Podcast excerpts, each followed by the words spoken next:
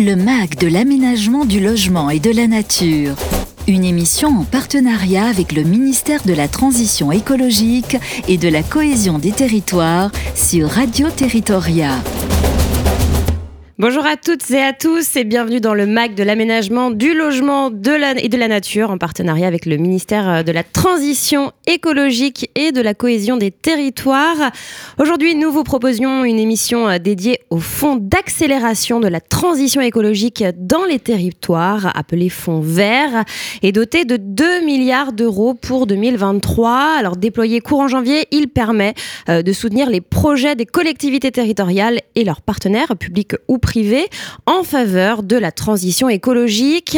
Alors son originalité réside dans son fonctionnement déconcentré. Il s'adapte aux besoins des territoires dans une logique de souplesse et de fongibilité avec une simplicité d'accès euh, via aide territoire qui renvoie directement sur le formulaire de demande en ligne. Démarche simplifiée, plateforme qui permet également aux porteurs de suivi l'avancement de son dossier. Ce fonds répond à trois objectifs euh, qui se retrouvent dans les trois axes du fonds vert. Le premier, c'est le renforcement de la performance environnementale dans les territoires. Le deuxième, l'adaptation des territoires au changement climatique. Et enfin, l'amélioration du cadre de vie. Cette émission, euh, la seconde d'un cycle de trois rendez-vous sur le fond vert, porte sur ce deuxième point. Comment le fond vert interviendra-t-il au service de l'adaptation au changement climatique? Quels projets sont éligibles Pour nous présenter euh, ces mesures, nous avons le plaisir d'avoir avec nous ce matin plusieurs représentants du ministère de la Transition écologique et de la cohésion euh, des territoires. Euh, Johan Lacorte, bonjour. Vous êtes euh, adjoint à la chef de service des risques naturels et hydrauliques à la DGPR, à la Direction générale de la prévention des risques. Arthur de Cambière, euh, bonjour. Bonjour. Vous êtes euh, chef du bureau de la gestion des espaces maritimes et littoraux à la DGALN. Cécilia, Cécilia Moiner, bonjour, pardon. Bonjour.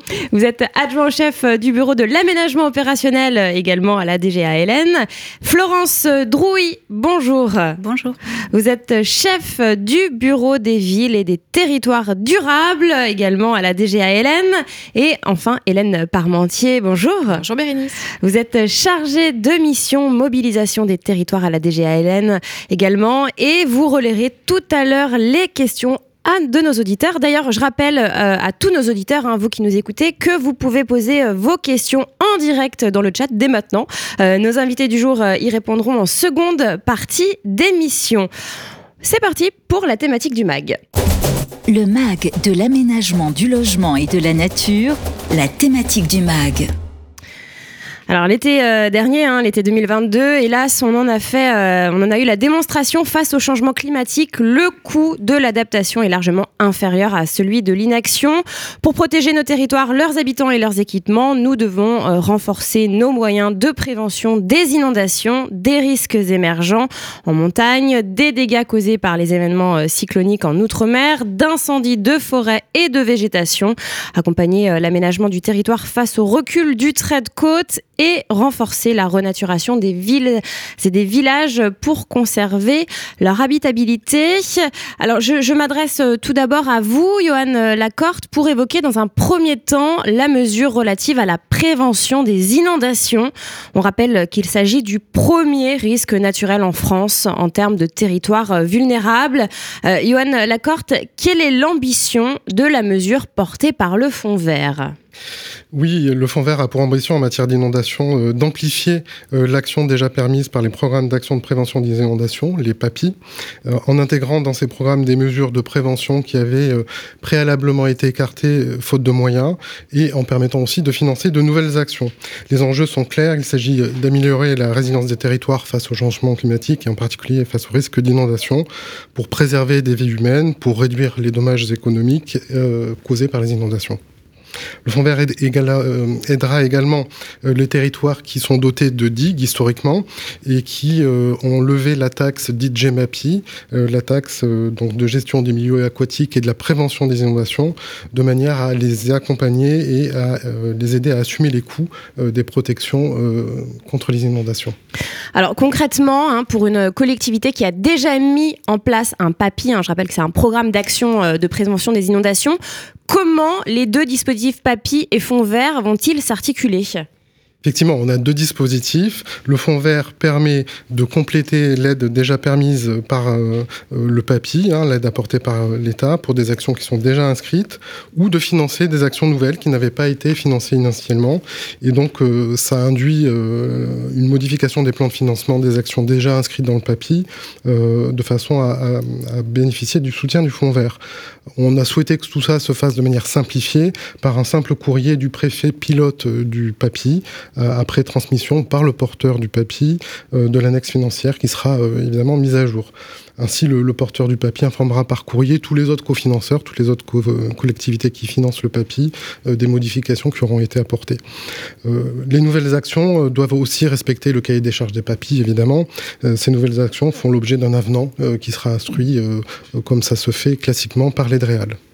Alors, euh, Johan Lacorte, les territoires euh, de montagne, peuvent aussi mobiliser un autre dispositif euh, qui s'intitule STEPRIM, qui veut dire Stratégie territoriale pour la prévention des risques en montagne.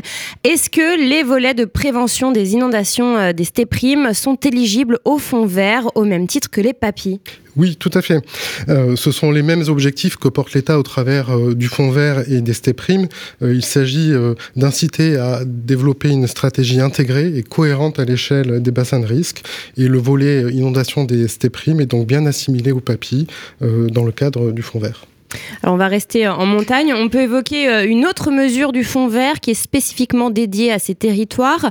Euh, quand on évoque le changement climatique, on pense en particulier aux impacts sur les glaciers. À titre d'illustration, hein, euh, le glacier pyrénéen d'Ossou s'est raccourci de 630 mètres, c'est-à-dire moins 65% de pertes entre 1924 et 2021. C'est énorme. Est-ce que vous pouvez nous donner un exemple de soutien que peut apporter le fonds vert? Oui, tout à fait. Le Fonds vert permet euh, d'apporter un soutien aux collectivités de montagne euh, pour les aider à instrumenter des sites, à y accéder à mettre en place des plans d'action de prévention, aussi bien pour les aléas euh, déjà connus que pour les aléas émergents, ainsi que vous l'évoquiez, les, risques d'origine glaciaire et périglaciaire. Donc la mesure vise à mieux protéger les populations des communes de montagne, notamment en aval des sites, par la mise en place d'actions de prévention qui sont évidemment appropriées aux évolutions du risque.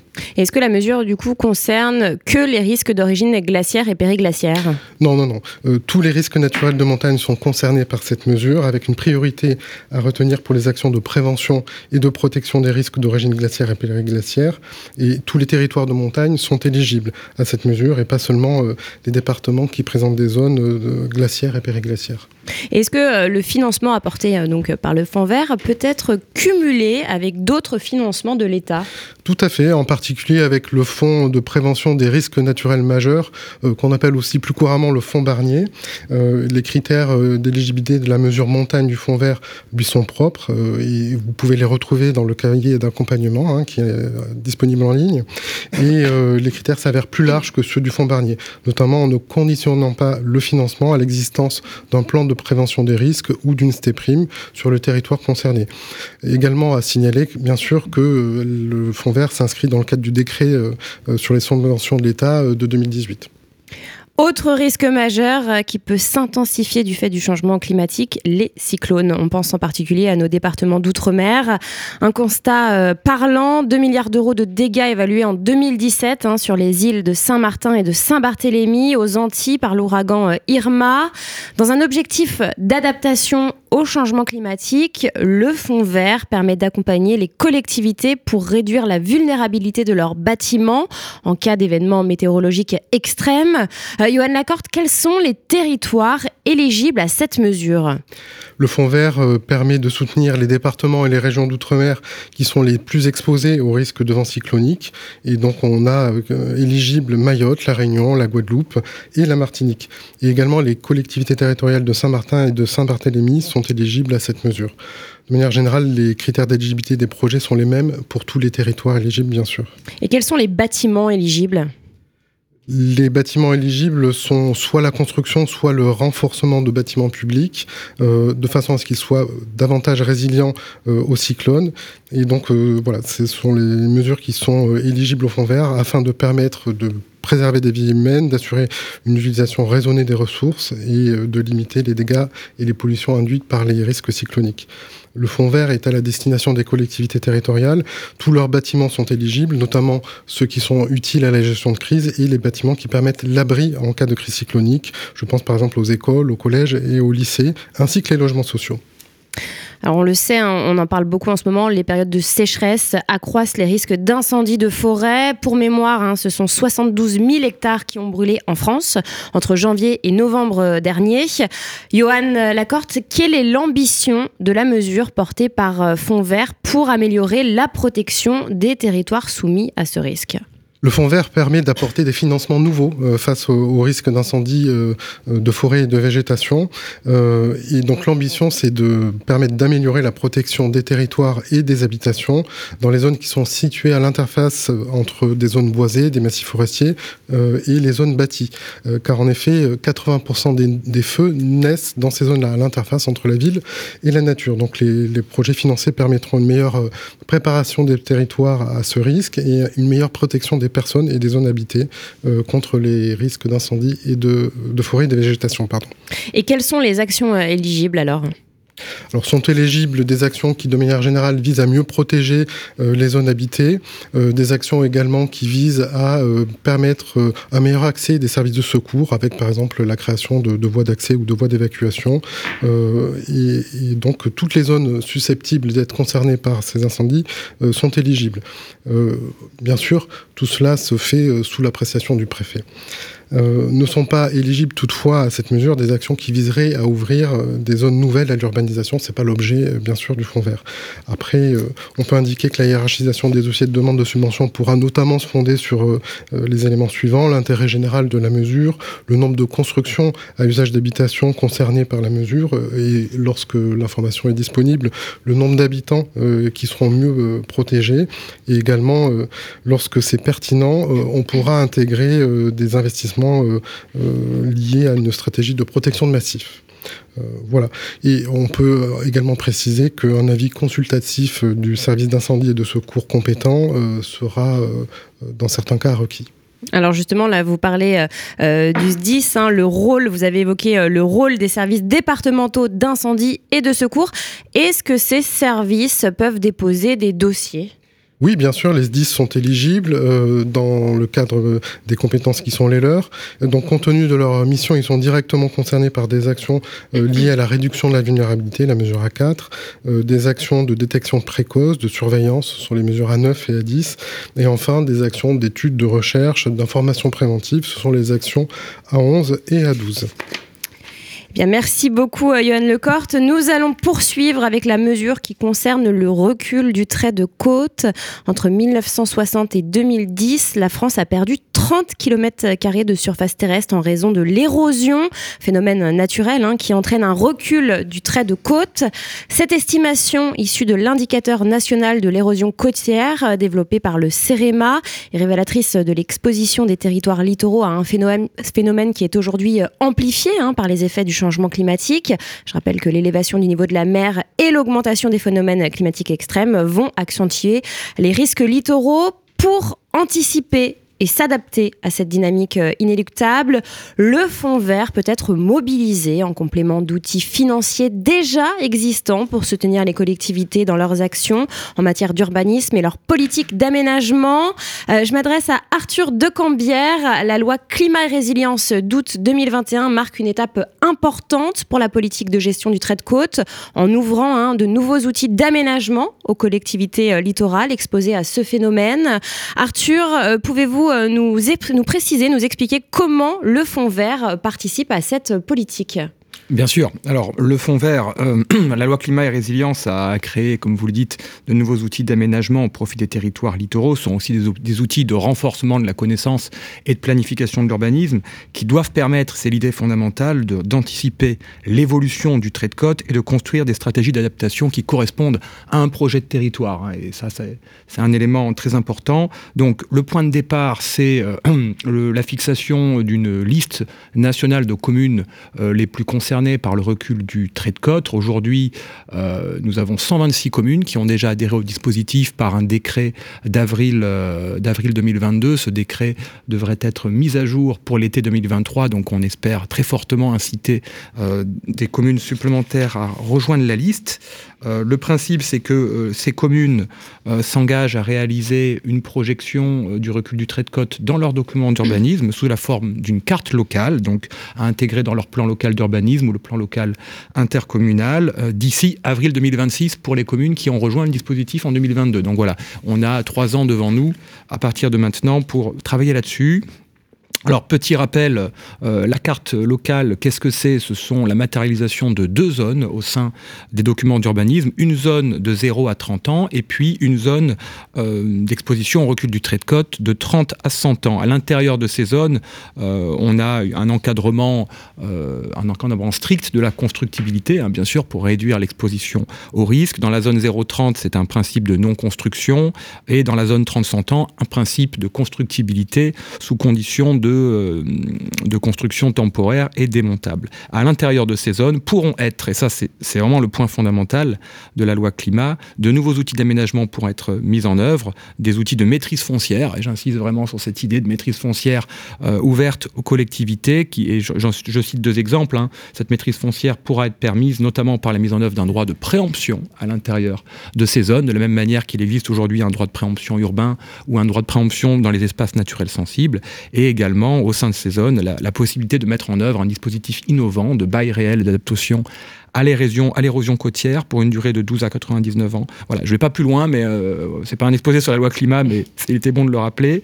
Donc, euh, le fonds vert pourra intervenir en particulier pour soutenir les coûts de réalisation des cartographies et leur intégration dans les documents d'urbanisme des communes euh, ou EPCI, établissements publics de coopération intercommunale concernés, et les subventions pourront aller jusqu'à 80% du coût total des études, ce qui, ce qui démontre bien l'engagement de l'État aux côtés des collectivités dans ce domaine. Et concrètement, les demandes qui pourront être déposées sur la plateforme démarche simplifiée seront instruites par les directions départementales des territoires ou de la mer ou les directions de l'environnement, de l'aménagement et du logement euh, dans les territoires d'outre-mer et les préfets de département sélectionneront la liste des projets qu'ils souhaitent retenir ainsi que les montants attribués.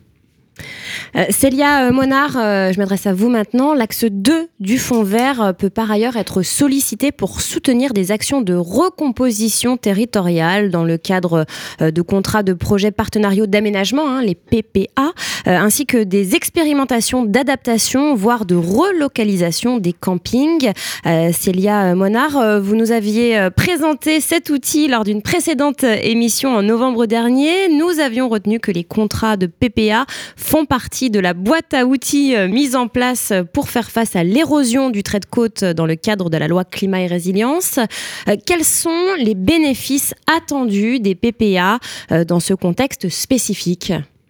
Alors les bénéfices attendus, c'est la création du partenariat finalement entre l'État et l'intercommunalité, les acteurs publics et parapublics et privés du territoire concerné pour favoriser la réalisation des opérations d'aménagement permettant effectivement d'accompagner la recomposition et la relocalisation soit des activités, soit des logements directement impactés par le, recul du trait de côte.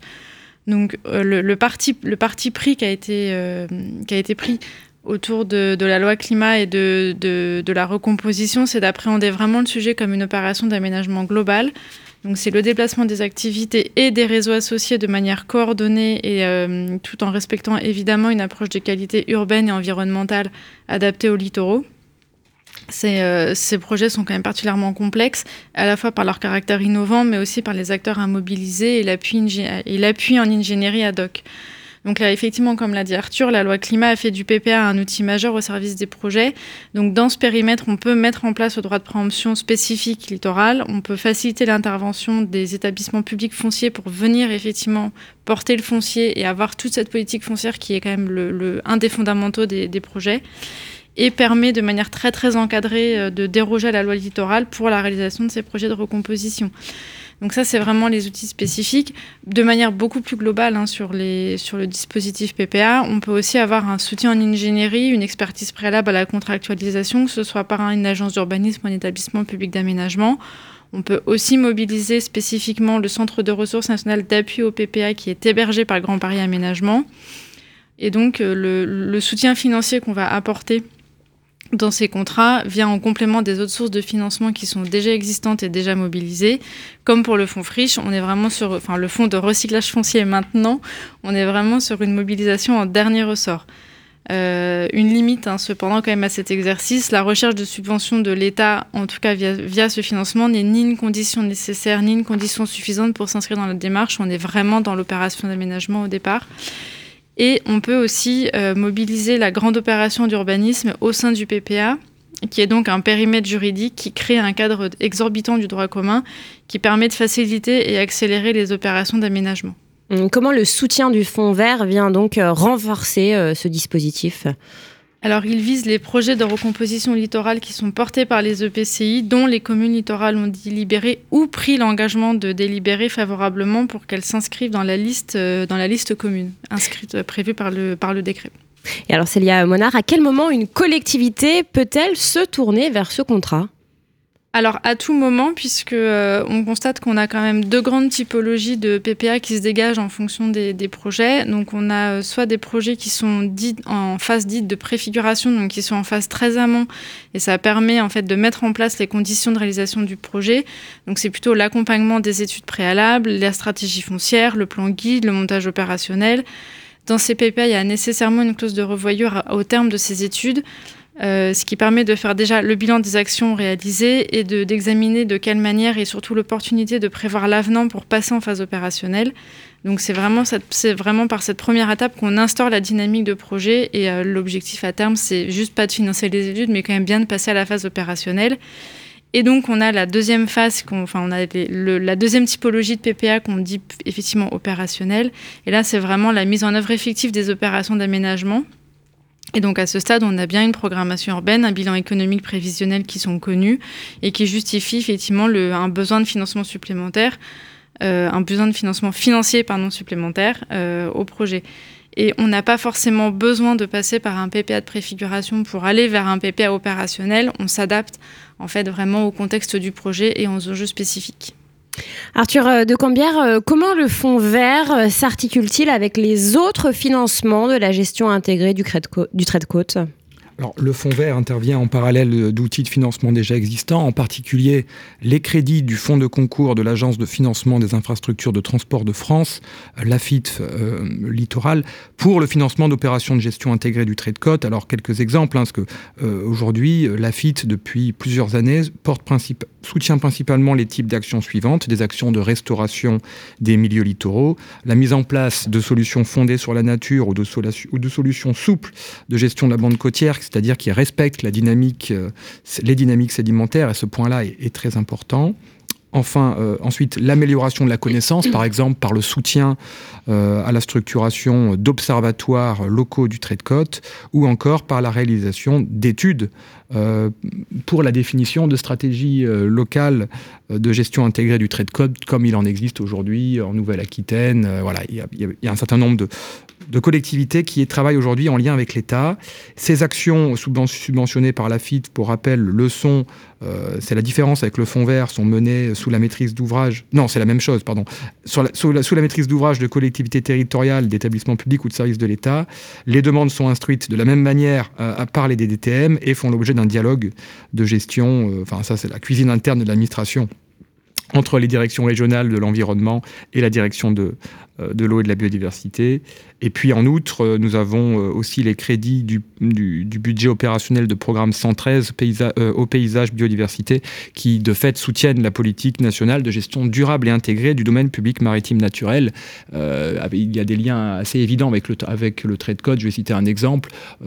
très, très souvent, l'État, avec les crédits du BOP 113, va par exemple financer la renaturation d'un espace euh, après la destruction d'un immeuble qui se situait sur le domaine public. Voilà, on a différents exemples avec des hôtels qui se trouvaient sur le domaine public euh, alors qu'ils ne devaient pas y être. Et donc voilà, l'État a accompagné la renaturation. Donc euh, tout cela s'inscrit bien en lien avec le projet de territoire des collectivités. Alors, dernière, euh, la dernière mesure hein, que nous allons présenter ce matin concerne la renaturation des villes et des villages. Euh, on le sait, c'est prouvé, les espaces verts, en particulier s'ils sont arborés, réduisent localement la température urbaine de 3 à 5 degrés. C'est tout l'intérêt des solutions fondées sur la nature, végétalisation, régulation hydraulique ou encore aménagement de parcs et jardins. Euh, Florence Drouy, je me tourne vers vous. Quels sont les objectifs poursuivis par la mesure de renaturation des villes. Qu'est-ce que c'est? Alors, la mesure de renaturation des villes, elle avait été annoncée par le gouvernement dès le 14 juin, avec donc un, budget de 500 millions d'euros, dont 100 millions euh, pour 2023, alors qu'on sortait d'une deuxième vague de, chaleur, pour remettre dans le contexte. Euh, et l'idée, c'était vraiment d'aider les villes à faire face aux, vagues de chaleur qui sont de plus en plus fortes euh, est fréquente et notamment à lutter contre les phénomènes d'îlots de chaleur urbain, donc ces, élévations localisées de la température, particulièrement la nuit et dans les espaces urbanisés, et qui sont en grande partie liées à l'imperméabilisation des sols et à la concentration des, bâtiments. Euh, en apportant de la nature dans les espaces euh, urbanisés, euh, il s'agit aussi avec la mesure de lutter contre les, les, inondations qui sont elles aussi souvent en grande partie dues à l'imperméabilisation des sols. Donc la, mesure de renaturation, elle a vraiment pour objectif en premier lieu d'aider les villes à s'adapter aux impacts du changement climatique en réduisant leur vulnérabilité par la mise en place de solutions fondées sur la nature comme la végétalisation. Euh, et bien sûr, la mesure, elle aura aussi des effets bénéfiques en termes d'atténuation du dérèglement climatique, de restauration de la biodiversité et d'amélioration de la santé et, du cadre de vie des habitants. Et alors, quels sont les projets visés par euh, cette mesure? Alors, on a trois types de projets qui sont euh, éligibles dans le cadre de la, mesure de renaturation.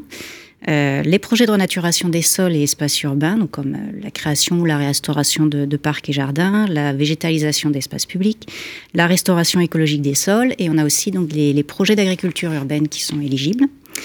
Le deuxième type de projet, ce sont tous les projets de végétalisation des bâtiments et équipements publics. Donc là, c'est la réalisation de toitures et façades végétalisées. Et enfin, troisième type de projet, sont éligibles également les projets qui contribuent euh, à la présence de l'eau et des milieux humides dans la ville. Euh, ils vont à la fois permettre d'amplifier l'effet de, rafraîchissement euh, des, espaces, mais contribuer aussi pour beaucoup d'entre eux à la lutte contre les, inondations. Et donc là, ça peut être la réouverture ou la renaturation de cours d'eau, la stabilisation de berges, la restauration de zones humides ou la, la création de noues et de zones d'infiltration des eaux. Euh, je précise que tous ces projets doivent être localisés dans l'espace urbanisé pour être éligibles et euh, qu'ils doivent mobiliser des solutions fondées sur la nature, on, l'a rappelé, qu'ils peuvent être soit en phase d'études, soit en phase opérationnelle, et que les porteurs de projets peuvent être des collectivités territoriales ou un groupement, des établissements publics, locaux ou d'État, ou bien des, des bailleurs sociaux. Est-ce qu'il y a d'autres critères euh, de hiérarchisation des projets? Alors oui, tout à fait. On a précisé dans le cahier d'accompagnement plusieurs critères de hiérarchisation sur lesquels les instructeurs vont s'appuyer lors de l'examen des, projets. Euh, comme la nature en ville, on a dit, ce n'est pas que le rafraîchissement. Les instructeurs seront attentifs tout d'abord à, l'ensemble des co-bénéfices, euh, à la fois sociaux et environnementaux, qu'apportera le projet de renaturation. Euh, bah, par exemple, les qualités environnementales en termes d'amélioration de la biodiversité, ou bien les améliorations proposées en, termes de, cadre de vie. Sera regardée aussi la contribution aux objectifs des documents de planification et d'urbanisme, comme l'amélioration des coefficients de biotope par surface, euh, ou bien aussi l'engagement du projet dans un dispositif ou une démarche d'aménagement durable intégré, ben, tel que par exemple les, les écoquartiers. Et enfin, les, instructeurs prendront aussi en compte euh, la maturité du projet, la qualité du processus de mise en œuvre, euh, la réflexion bien sûr sur la pérennité du projet et aussi le niveau de vulnérabilité à la fois climatique et sociale. Hélène, je me tourne à présent vers vous pour répondre aux questions de nos auditeurs. Le MAG de l'aménagement du logement et de la nature, on répond à vos questions. Oui, tout à fait, Bérénice. Alors, vous pouvez toujours hein, continuer à, poser vos questions sur, sur le chat. Euh, nous avons déjà des, premières questions. Alors la, première s'adresse à, Johan sur la mesure euh, incendie. Peut-on financer des actions de défense des forêts contre les incendies? Oui, on peut financer des actions de défense contre, contre les incendies. Après, l'esprit du Fonds vert, c'est vraiment de protéger euh, les zones euh, habitées, de, de protéger les constructions, les populations, plus que la forêt. Donc euh, il y a une mesure qui permet de, de, prendre en compte ces enjeux-là et les dossiers seront soumis bien sûr à l'avis du préfet qui instruira en fonction de la connaissance territoriale qu'ils ont des enjeux. Merci. Alors, on a une, autre question euh, sur le recul du, trait de côte. Euh, y a-t-il un plafond d'aide? Euh, non, les aides ne sont pas plafonnées. Nous avons estimé que le coût d'une étude euh, réalisée à l'échelle d'une commune pouvait en moyenne être comprise entre 20 et 50 000 euros, mais c'est des estimations. Euh, le montant pourra cependant être supérieur, notamment pour des études qui seraient réalisées sur le périmètre plus large d'un EPCI, parce que c'est vrai qu'il y, a des questions d'échelle assez évidentes. Ensuite, voilà, sur les déterminations du montant, comme on le disait tout à l'heure, le, préfet pourra définir le montant. Donc là, je vous invite à avoir une discussion avec les services de l'État au niveau local. Arthur, alors toujours sur cette mesure, quel est le périmètre des études éligibles? Est-ce que des communes hors liste peuvent bénéficier d'un soutien financier? Alors, il y, a deux, situations à l'intérieur de la question qui est posée. Euh, potentiellement, on peut avoir une commune hors liste, mais, dont, euh, mais qui fait elle-même partie d'un EPCI ou dont différentes communes sont déjà dans la liste, euh, si je suis, si je suis clair. Euh, dans ce cas-là, euh, la commune, si elle fait une carto, même en étant hors liste, peut bénéficier d'un financement. L'enjeu étant qu'au niveau de l'EPCI, on ait une carte ou le mieux, ce serait une carte, une carte avec euh, euh, un contenu cohérent au niveau de, l'intercommunalité et donc de la cellule hétérosédimentaire. Euh, au contraire, si la commune en question n'est pas membre d'un EPCI dans lequel nous avons des communes membres de la liste, pour le coup, elle ne pourra pas bénéficier du fonds vert. Elle reste cependant éligible à d'autres dispositifs tels que l'AFIT, par exemple. Alors, on a, on a des auditeurs qui aimeraient avoir euh, des précisions, euh, euh, toujours sur cette même mesure, sur les critères d'éligibilité et la sélection des projets. Alors, est-ce que, est que vous n'avez pas de précision sur... Non, c'est assez, assez large. D'accord. Donc les études euh, sont éligibles si elles respectent les conditions qui sont posées aujourd'hui par le Code de l'urbanisme, c'est-à-dire le critère déterminant, c'est de bien aboutir à la détermination de deux zones euh, dans le document, c'est-à-dire euh, une zone de 0 à 30 ans euh, pour l'espace le plus menacé, et puis une zone de 30 à 100 ans. Là, ça, c'est la condition fondamentale, c'est-à-dire qu'effectivement, si, si le cahier des charges de l'étude, enfin que l'étude soit réalisée par le recours à un bureau d'études, ou en régie, c'est vraiment la condition à pouvoir, à pouvoir respecter. Et bien entendu, alors ça, doit être dans le cahier d'accompagnement euh, dans les pièces qui sont demandées euh, aux collectivités, bien entendu. Alors attendez, je l'ai ici. Nous demanderons, les services de l'État demanderont dans tous les cas, si la, cartographie est faite en régie, la description de la méthode retenue pour la réalisation de la carte euh, et les hypothèses de scénario retenues et les choix qui les sous-tendent, euh, et dans tous les cas, euh, alors si, elle est faite par un, recours à un bureau d'études, les services de l'État auront besoin des éléments de réponse à l'appel d'offres du prestataire pour effectivement voir, s'assurer que cela correspond bien aux, prescriptions du Code de l'urbanisme, et dans tous les cas, il sera nécessaire de joindre un chiffrage de la réalisation de la carte et le montant de la subvention demandée, ainsi que son pourcentage et, si possible, la description de la gouvernance locale qui est mise en place pour l'exercice. Voilà. Merci Arthur. Euh, est-ce qu'un PPA peut financer des acquisitions foncières immobilières, Célia? Alors ça va dépendre en fait de la typologie du projet. Ce sera effectivement une instruction au cas par cas aussi pour savoir si on peut ou pas venir financer ce type d'action.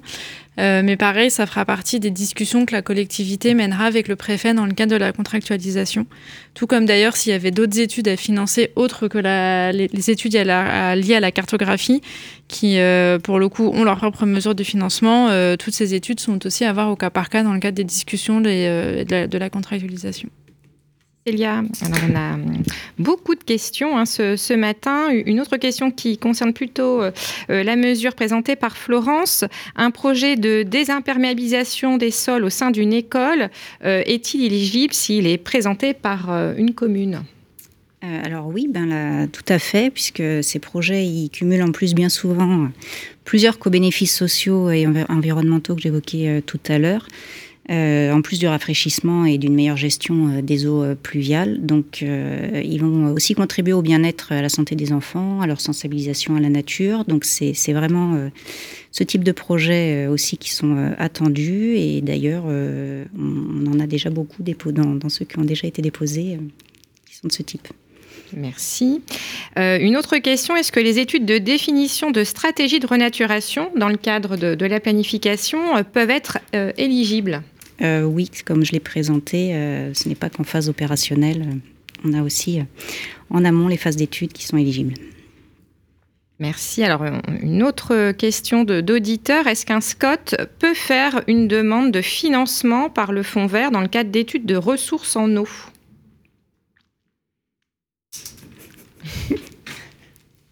Alors, est-ce qu'un de nos invités souhaite répondre? Il me semble que c'est pas le cas, mais euh, donc sous réserve, on pourra vérifier et euh, éventuellement euh, faire une question-réponse sur la fac du site internet du Fonds Vert de façon à répondre à l'auditeur. Merci Johan. Et c'est l'occasion de le rappeler, hein, toutes les questions qui sont posées en direct sur, sur nos émissions sont reprises ensuite par les responsables des mesures dans, dans la foire aux questions. Eh bien, je crois qu'on a fait le tour. Euh, merci euh, à vous, merci à tous nos invités. Cette émission consacrée euh, au fond vert touche à sa fin. Merci à vous aussi qui nous avez écoutés, chers auditeurs. Vous retrouverez le podcast sur le site et l'application de Radio Territoria. Je vous rappelle que les ressources essentielles comme les cahiers d'accompagnement dédiés au fond vert sont disponibles sur le site www.écologie.gouv.fr slash fond-vert et sur le site aide au pluriel point euh, aide pardon territoire.beta.gouv.fr une autre émission spéciale hein, euh, sur euh, le fond vert dédiée au domaine de la performance environnementale est programmée le 14 mars prochain. Donc on se donne rendez-vous le 14 mars. Je vous souhaite à tous une très belle journée et à bientôt dans le mag de l'aménagement du logement et de la nature le MAC de l'aménagement du logement et de la nature, une émission en partenariat avec le ministère de la Transition écologique et de la cohésion des territoires. À réécouter et télécharger sur le site et appli de Radio Territoria et sur toutes les plateformes de streaming.